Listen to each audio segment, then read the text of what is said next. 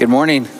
well, go ahead and turn in your Bibles to 1 Peter, and we're going to continue our study, and we're still going to be in, in chapter 1 this week.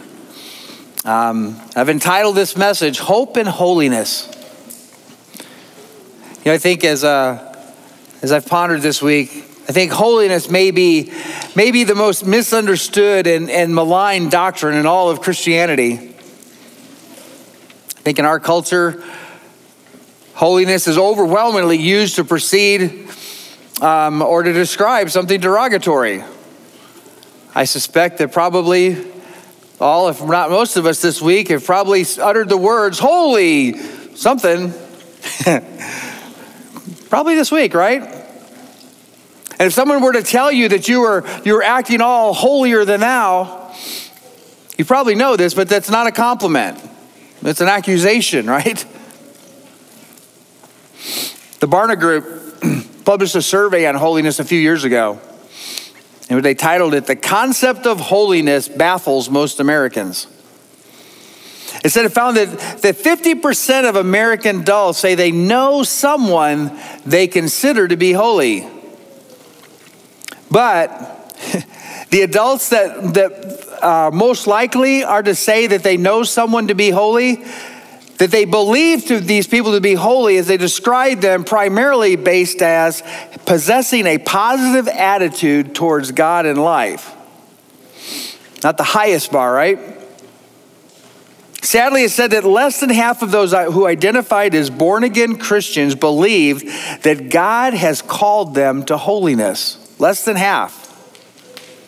The report concludes by saying, realize that the results portray a body of Christians who attend church and read the Bible, but do not understand the concept or the significance of holiness. They do not personally desire to be holy, and therefore they do little, if anything, to pursue it. All that to say, we might be here a while today. Our series title is Hope for Exiles. And I believe our, our text today makes the case that holiness is what makes one a spiritual exile.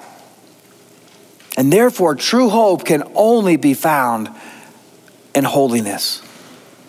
So, as is our custom, if you're able, please stand for the reading of God's word. and again, I'll be reading from 1 Peter chapter 1, and today we'll be looking at verses 13 through 21.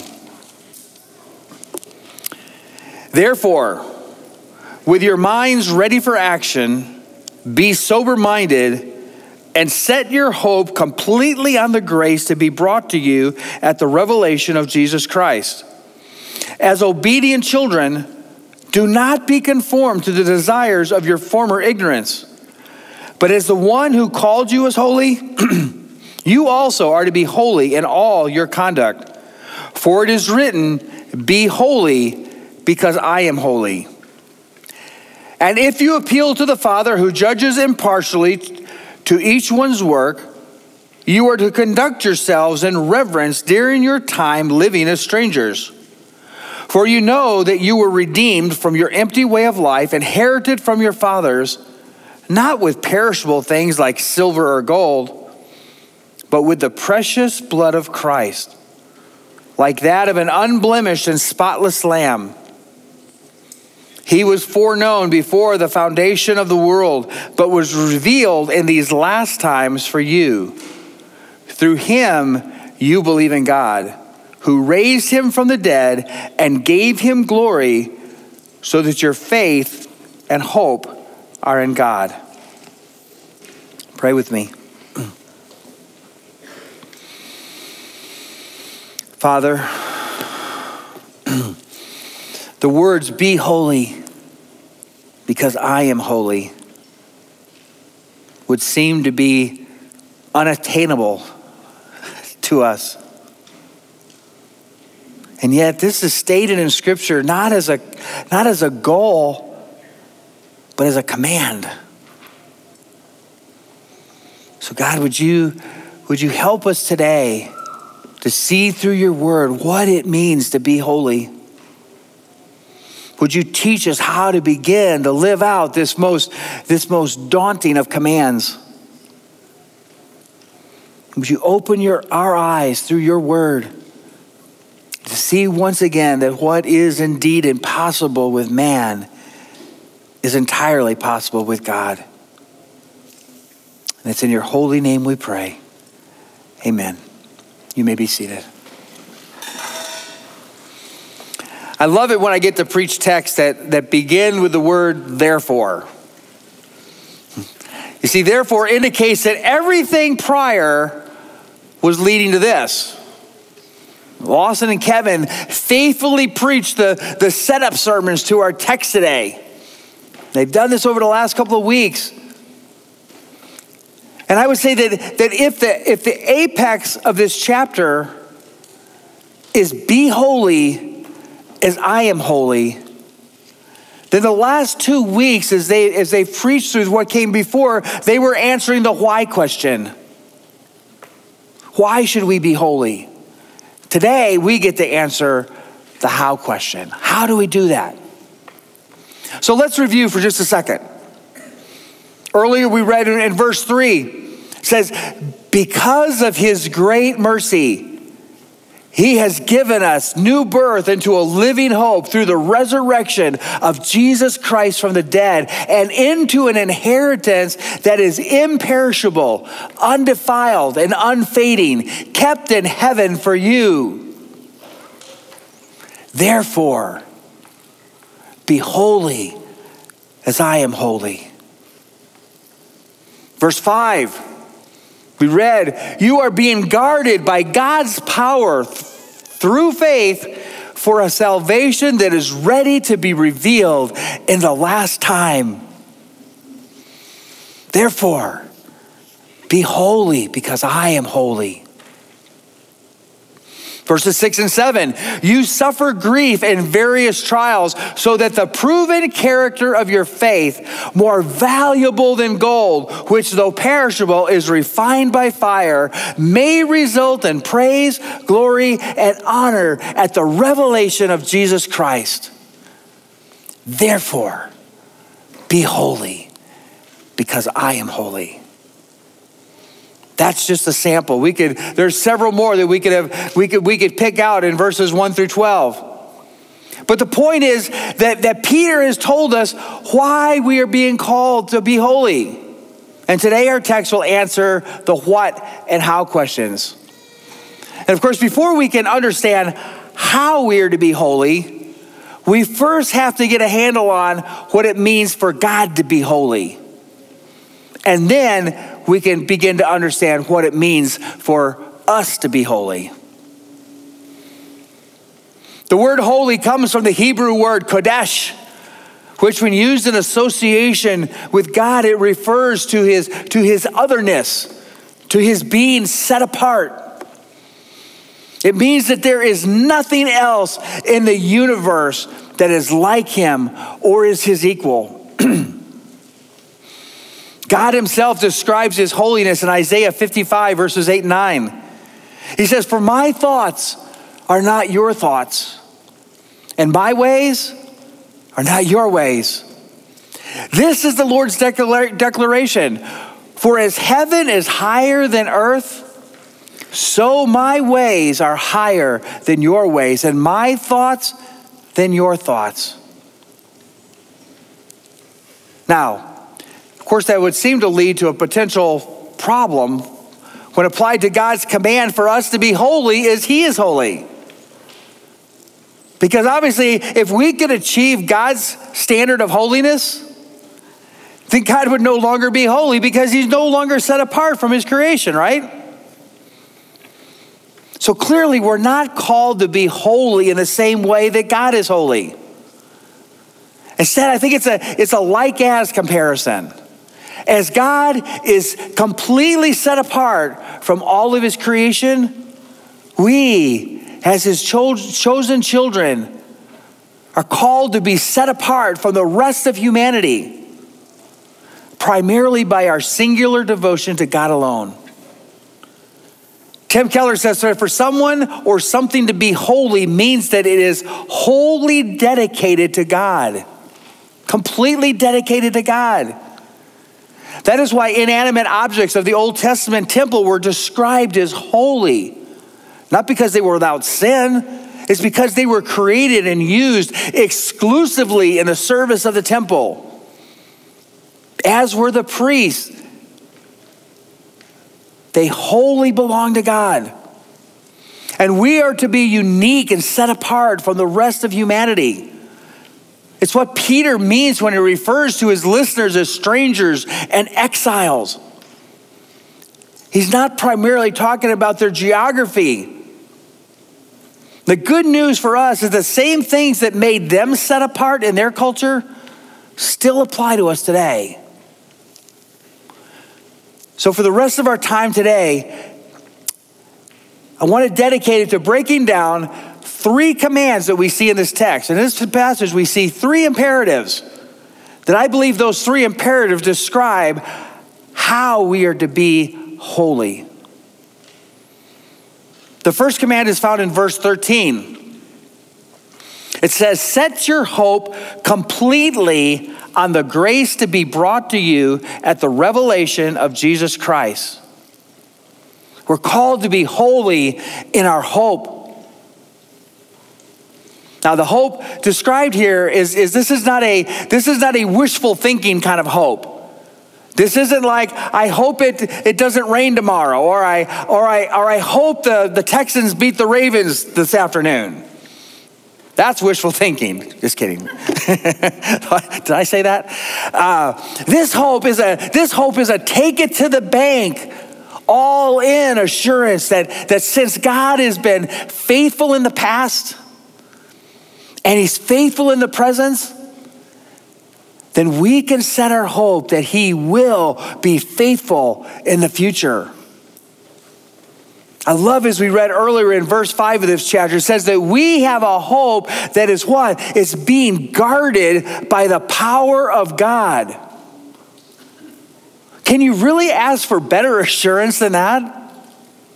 Guarded by the power of God.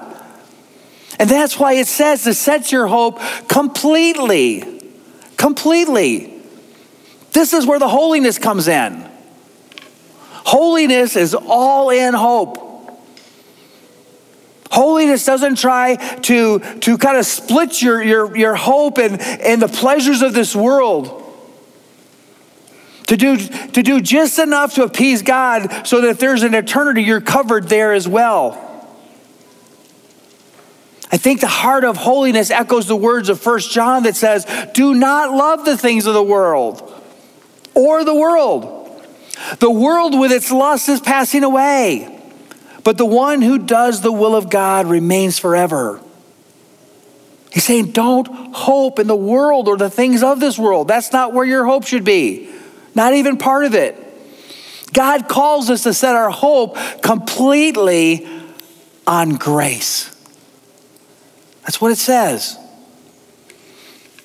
I think this is so crucial because the world is full of people who I think that they, they hope they're going to heaven when they die. I, I think there's some people probably even, maybe even hope in it entirely. But what Peter wants these exiles to remember is what makes their hope set apart is hope and grace. Hope and grace. You see, human history is full of those who, who I think will have frantically tried to stack their spiritual resumes with, with good deeds and sacrifices, indulgences, pilgrimages, sacraments, rituals. And they do all this with the hope that, that their good deeds will, will somehow outweigh their, their evil deeds. And thus it will appease God and, and, and will earn entrance into heaven rather than, than hell. And Peter is telling these exiles, he says, Be set apart. Don't be like that. Don't put your hope in the world and don't put it in your righteousness. That's how the world that's how the world does it. Put yours in grace. God's extraordinary, unmerited favor to those of us who deserve nothing but God's unabated wrath. There is no holiness without humility that is born out of a profound acknowledgement that as we read in, in, in the book of Ephesians, where it says, We have been saved by grace through faith. And this is not of yourselves, it's the gift of God, not from works, so that no one can boast. Put your hope in grace. How do we set our hope completely on the grace being brought to us? Look at verse 13 again, the very beginning. The clause prior to this, to the, to, the, to the command is with your minds ready for action, be sober minded. With your minds ready for action, be sober minded. It starts with your mind. Hope begins in your mind, it's what you believe. You have to set to set your hope holy means you have to clear your mind of everything else. Don't, don't think, don't dwell about other things.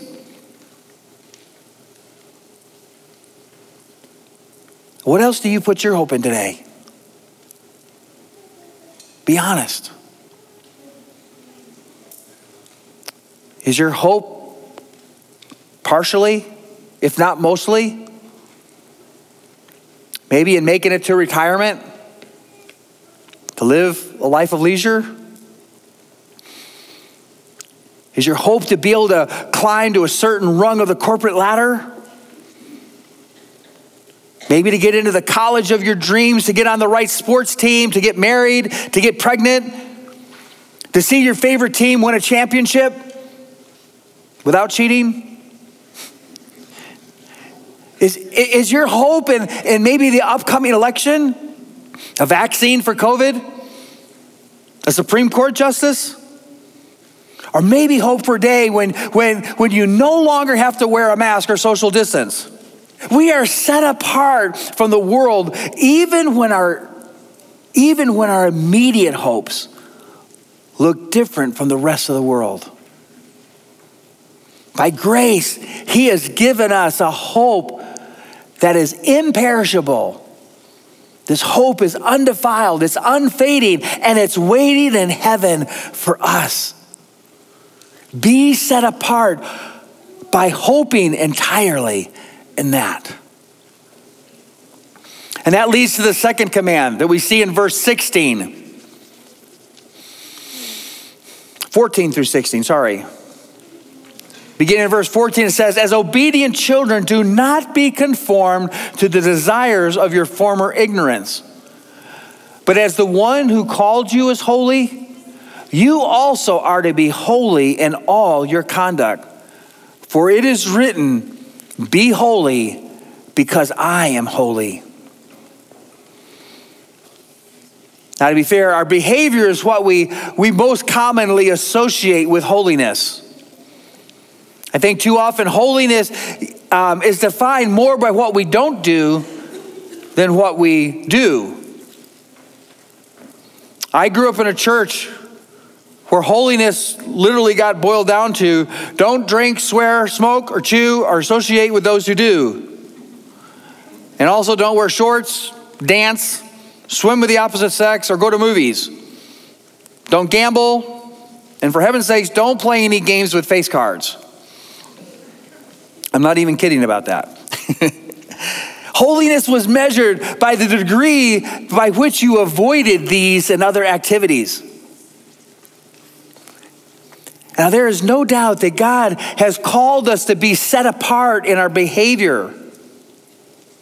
So, the question we need to answer is how are we to be holy in our conduct without crossing over into legalism and defining our holiness solely by our behavior? And I think verses 14 through 16 provide the answer to that question. The first clue is in the first three words of verse 14 as obedient children.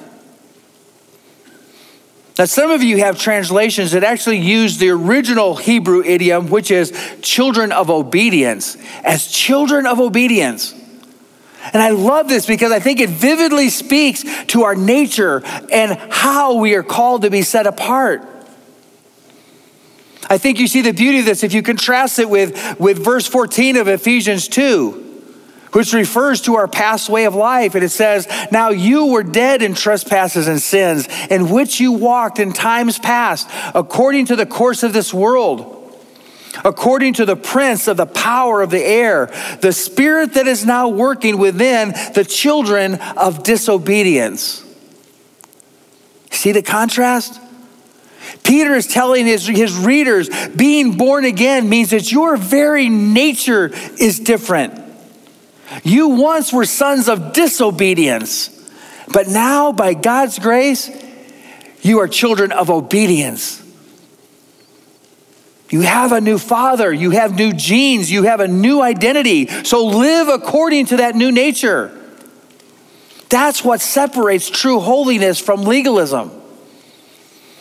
You see, legalism pursues holy conduct in order, in the hope of achieving favor with God. Peter is telling his readers that they should be holy in their behavior because they're already children of God. That's who you are. The way we embrace holiness without legalism is by the truth in verse 15 that says, As the one who calls you is holy, you also be holy in all your conduct. If you are now a child of obedience rather than a child of disobedience, it's only because a holy God called you. It's because before the foundations of the world, God predestined you to be his child. And at some point in your life, he calls you out of darkness into his marvelous light. Holiness is the fruit of our calling, it's not the basis of it. That's what sets us apart. When it says in verse 16, for it is written, be holy because I am holy, Peter, before it is written, Peter is quoting really any one of several passages in Leviticus. It's all over it. If you've ever dared to read Leviticus, you know, it's mostly God detailing how the people of Israel are, are called to live as a, as a chosen people. But I think the, the critical thing that you see on repeat throughout the entire book is that almost, after almost every directive that is given on how they're supposed to live, it's followed by the words, For I am the Lord your God, or For I am the Lord. For example, you can just let's take one example. In chapter 19, it begins by saying, Speak to the entire Israelite community and tell them, Be holy, because I, the Lord your God, am holy. And then, no less than 15 times in this chapter alone, are the words, I am the Lord your God. And it always follows a specific directive on how they are conducting themselves. And then he says, Here's why you do this because I am the Lord, your God. I am the Lord, your God. So be holy. Do this because you're set apart. You're mine. He wants it emblazoned in their minds that the reason he's calling them to live differently is because they are God's chosen people.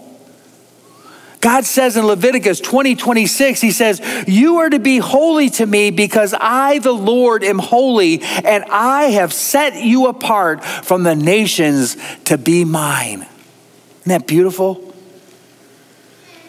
What God said to the people of Israel through Moses and said to the Gentiles of Asia Minor through Peter, He still says to us today who have been called by God be holy in your conduct because I, the Lord your God, am holy. And I have set you, I have set you apart from the nations to be mine. So holiness means to be set apart, our holy gods in our, in our hope and in our conduct. And finally, I think we see in the final verses that God calls us to be holy in our reverence. The final imperative, and, it says to be holy in your reverence. We see this beginning in verse 17. If you appeal to the Father who judges impartially according to each one's work, you are to conduct yourselves in reverence during your time living as strangers. Now, I suspect we would all agree that we probably have room for growth in, the, in, in holiness of our hope and in the holiness of our conduct. But you know, as I as I pondered this last section, I I was overcome with the thought that that that we in the American church, even among the most conservative evangelicals, that we have badly lost our way when it comes to conducting ourselves in reverent fear of the Lord. And by reverent fear, I mean that we are witnessing something so magnificent and so extraordinary that it leaves us speechless, a little terrified, and completely unable to think about anything else. Earlier this year, I read a book by David Platt called Something Needs to Change. And this book reads somewhat like a, like a travel log out of a mission trip that David took to the mountain villages in the, in the Himalayas in, in Nepal. And in one section, um, he recalls arriving in a small village and, and finding that, that he was in, in this village was the only church in the area and they just happened to be having their church service that night. And therefore, they, uh, he would be able to worship with these people, and they asked him to, to speak. But what he soon found out was that, that many of the people that crammed into this little living room that night had hiked up to two hours up a narrow Himalayan mountainside which meant that after the service, they had to, of course, hike two hours back home in pitch blackness after the service. Now, I've never been to the Himalayas, but one thing I suspect it's not just dark and high, it's cold. He described the service by saying, By the time everyone arrives, I count more than 50 people on the floor, on the bed, or on top of each other. They will sit in the most uncomfortable positions with smiles on their faces for the next two hours. Two. they will sing, clap, pray, and listen intently as I share from Scripture. Platt said in reflecting on the experience, this church has so little of the things you and I think about when it comes to church and our culture. They don't have a nice building. They don't have a great band. They don't have a charismatic preacher. They don't have any programs. They just have each other, God's word in front of them, and God's spirit among them. And apparently, that's enough. I think that is a beautiful picture of what it means to conduct yourselves in reverence during your time living as strangers.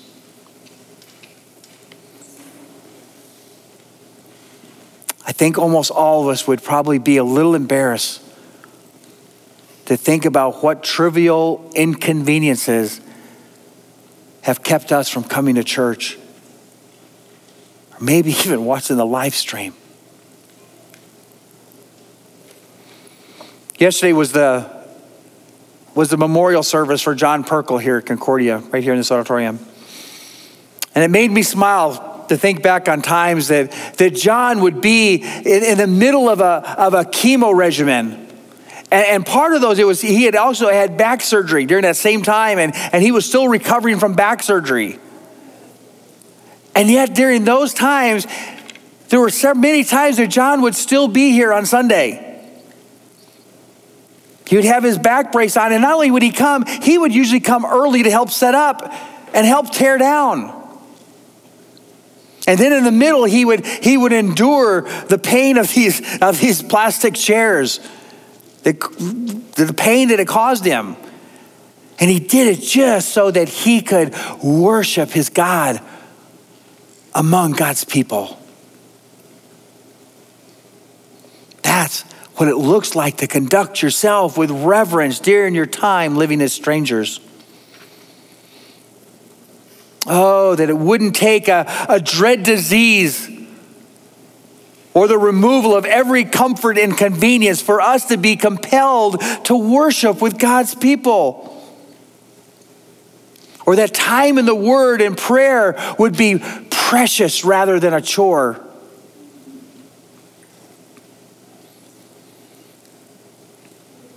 When we find the church, we find church to be non essential to our lives. And we find gathering with the saints to be optional, not worth the hassle. If we find ourselves in that position, we would be wise to pause and examine our hearts. When we find Bible reading to be almost painful, or time in prayer to be nearly impossible. Hear me, church. It's not because the Bible is uninspiring or that prayer is not precious. It's a reflection of our heart. I mean, I, I know I've quoted this many times over the years, but John Piper's famous quote that God is most glorified in us when we are most satisfied in Him. It's a profound truth.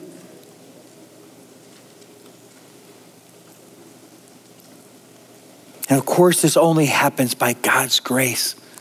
He has to open our eyes to see that He is what is most satisfying to us. We sang it this morning in, in, the, in the first hymn we sang, where though the eye of sinful man thy glory may not see. But by grace, we do see his glory, and it should lead us to worship. So, what is it exactly about Jesus who should make him so supremely satisfying to us and drive us to reverent holiness? And I think the answer is found in verses 18 and 19 of our text. Look at it. For you know that you were redeemed from your empty way of life, inherited from your ancestors, not with perishable things like silver or gold, but with the precious blood of Christ, like that of an unblemished and spotless lamb. I think the key word here is redeemed redeemed. To be redeemed is to be brought back, to be bought back at a, at a, at a personal cost. This was often referred to slaves whose freedom was, was purchased either by a family member or an outside person who would pay the price of redemption and bring them into their own family. And this is the stunning story of the gospel that the very God who created us would himself pay the incredible redemption price to restore us as part of his family. Puritan writer Thomas Watson wrote these words. He said, Great was the work of creation, but greater the work of redemption. It costs more to redeem us than to make us. In one, there was but the speaking of a word, and the other, there was the shedding of blood. And just in case you still needed one more reason to be filled with reverent awe and holiness, Peter reminds us again in verse 20, as he did earlier in the chapter. He says, He was foreknown, speaking of Jesus, before the foundation of the world, but was revealed in these last times for you. Through him, you believe in God, who raised him from the dead and gave him glory, so that your faith and hope are in God. You see, we have the incredible privilege of living on this side of God's stunning plan of redemption. God's plan of redemption wasn't him calling a last minute audible based on, based on man's sinfulness. You see, this plan existed long before human history began. But only those, only those of us who are, who are blessed enough to be born after 33 AD get to see exactly how God would redeem sinful man back to himself through the life and death and burial and resurrection of Jesus.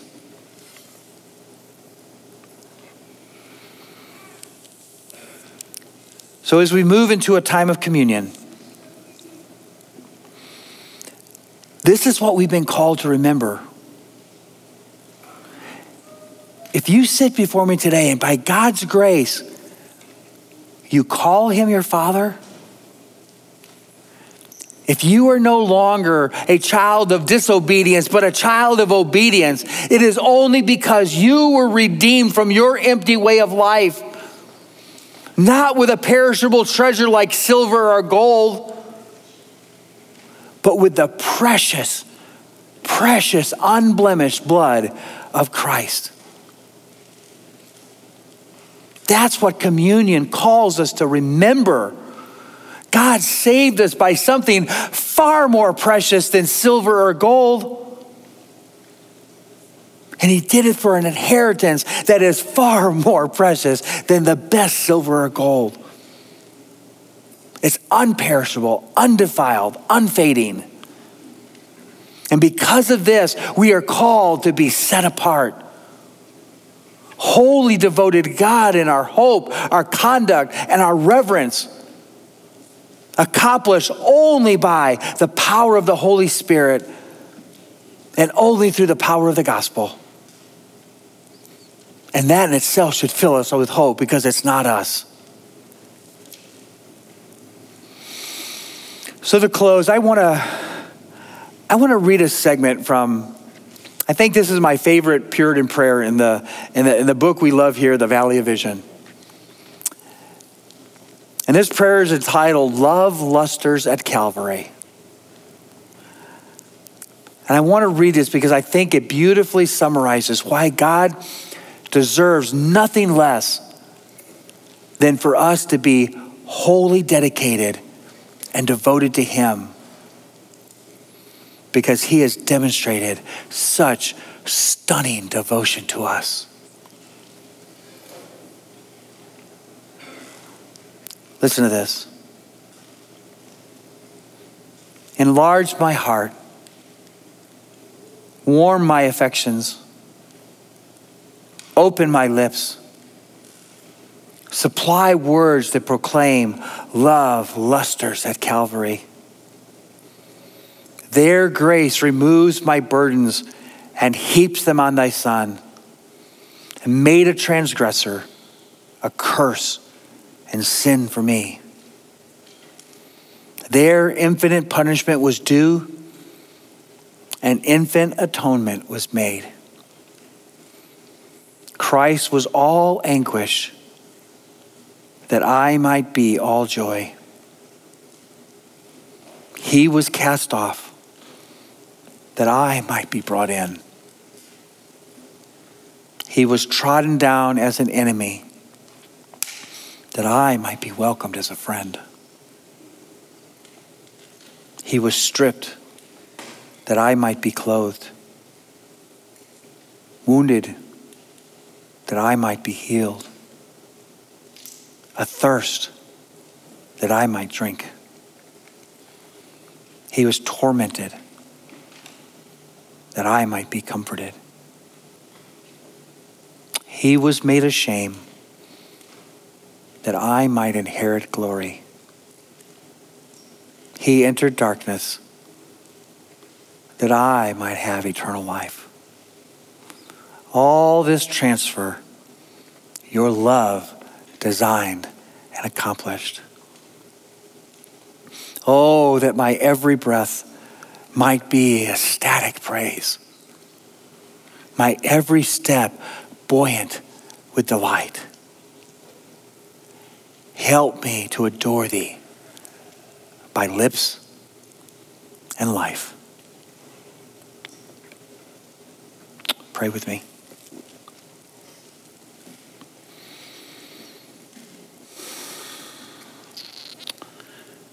Holy Father,